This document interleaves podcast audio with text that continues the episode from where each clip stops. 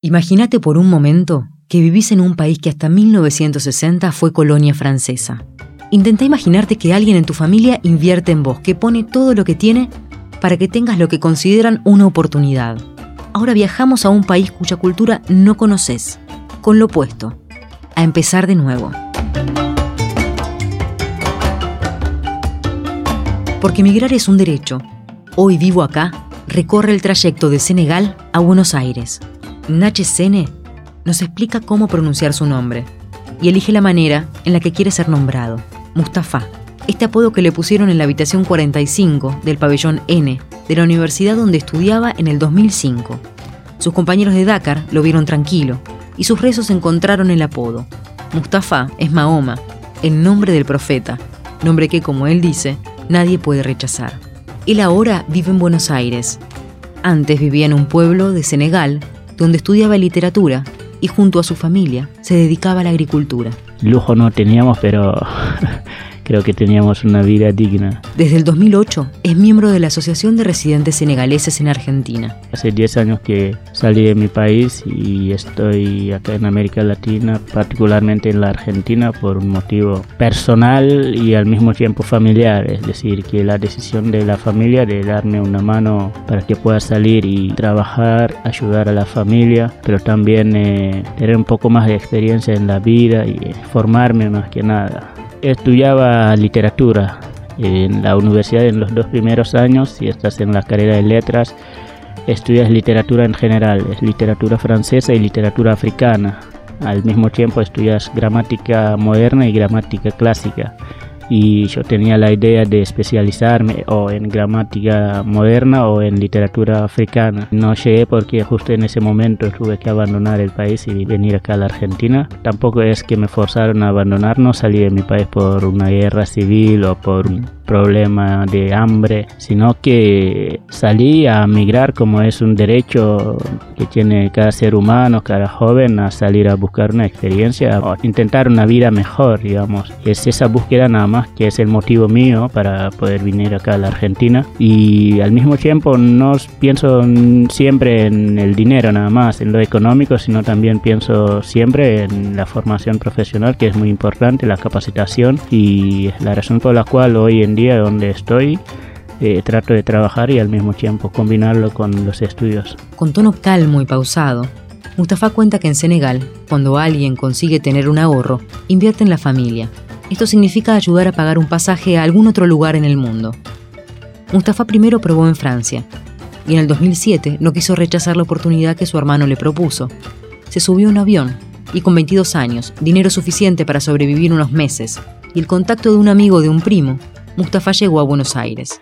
Tampoco es que tenía un contacto directo cuando venía acá, pero un contacto indirecto yo tenía era un amigo de un primo mío que ya estaba acá, que ni conocía, pero tenía la idea de que una vez en la Argentina podía llegar a buscarlo hasta encontrarlo y me podía ayudar. Siempre un contacto te ayuda para poder insertarse durante los primeros días. Cuando llegué también pude lograr encontrar a esa persona que me recibió con los brazos abiertos. Eran un montón, eran entre 8 y 10 personas en un mismo departamento en esa época. Podía comer de las comidas que cocinábamos ahí entre todos, los pagaban los que estaban hace mucho tiempo. No nos pedían ni para poner en la cena ni en el desayuno y el alquiler tampoco nadie los cobraba en el primer mes o el segundo mes de a alguien que recién llega. La ayuda económica la hacemos entre nosotros todos, es decir, que el que viene, cuando recién llega, cada uno se siente responsable de poder sacar por lo menos aunque sea un par de mercadería, regalárselo y los que pueden sacar algo económico, algo de dinero y regalárselo también. Y esa persona tenía que sentir la misma responsabilidad también para acoger a otra persona que recién llega. Eso era el sistema solidario que utilizaba la comunidad senegalesa cuando eh, llegaba un senegalés o un inmigrante senegalés acá en el país. Yo siempre valoro ese sistema solidario de la comunidad senegalesa que es algo tradicional nuestro. La familia senegalesa no es un núcleo compuesto por el padre, la madre y los dos hijos sino que es una familia grande en la cual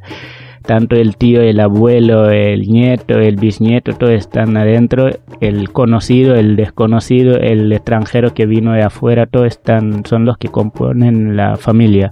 Ese núcleo familiar es lo que tratamos de trasladar afuera también, lo tratamos de vivir cuando estemos afuera del país. Hoy las cosas cambiaron un poco, pero que desde el 2007, cuando recién llegué, es lo que estamos haciendo. El que recién llega eh, va a un lugar donde están los senegaleses, lo reciben, lo ayudan con la comida.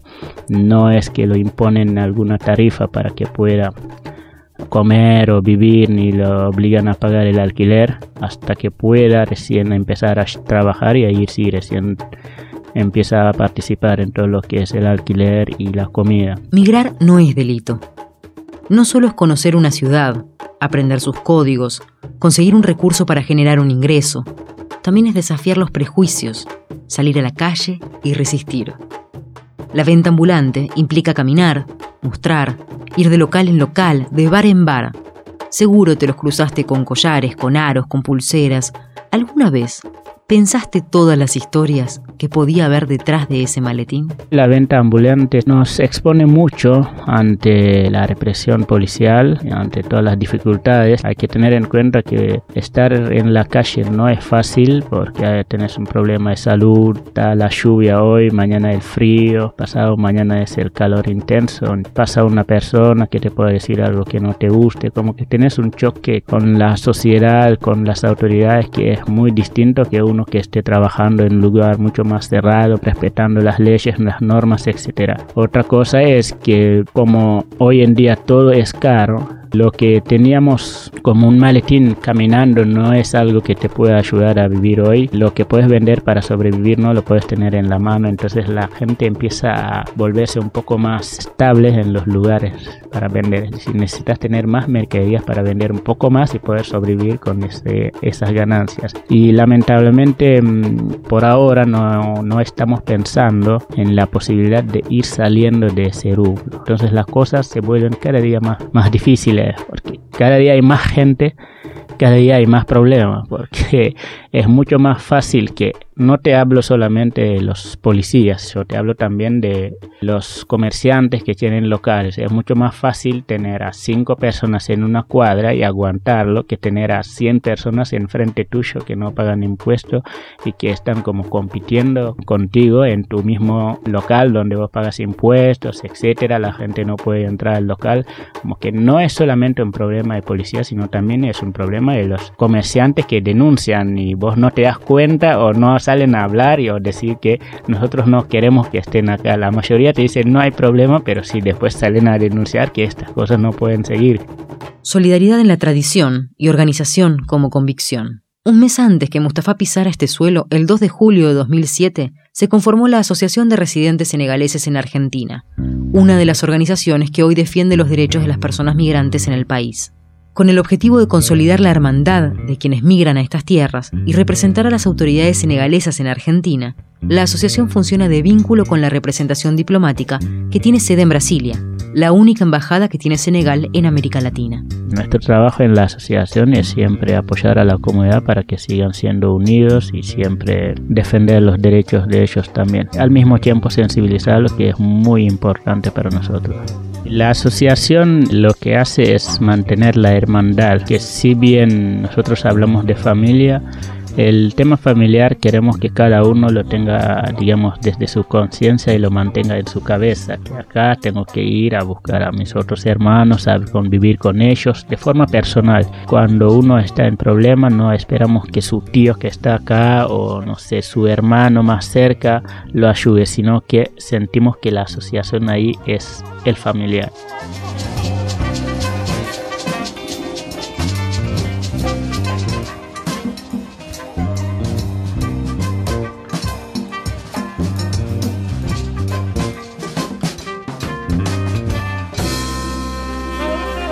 La protección de los compatriotas no lo hacemos llamándolos a marchar, ni a romper, ni a pelear. Todo el contrario, sabemos que muchos son inconscientes de lo que hacen, de la gravedad de lo que están haciendo y todos saben que ciertos lugares están prohibidos por el gobierno.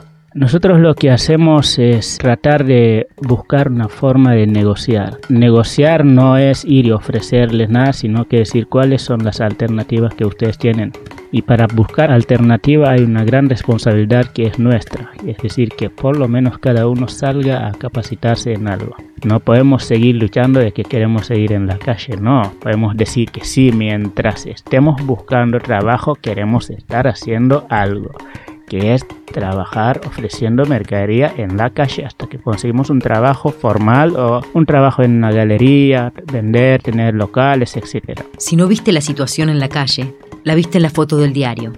Vendedores y vendedoras ambulantes levantan su manta cuando empieza a correr la voz. Guardan lo que tienen para vender y caminan.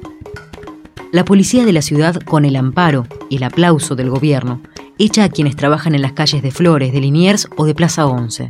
En los operativos retienen la mercadería y muchas veces directamente se la sacan. El circo mediático acompaña y los presenta como usurpadores del espacio público y muestran a comerciantes enojados con aquellos vendedores que nombran como manteros. Ellos los titulan como enfrentamiento con la policía. Los cuerpos de los vendedores senegaleses reciben los golpes y las causas por resistencia a la autoridad. Desde la asociación promueven no enfrentar a la policía sino negociar institucionalmente. Cuando hay un conflicto, lo que hacemos siempre es ofrecernos de intérprete para que cada señales que está en dificultad pueda saber por de qué lo están acusando y cómo va a seguir el procedimiento y así poder evitarlo mañana.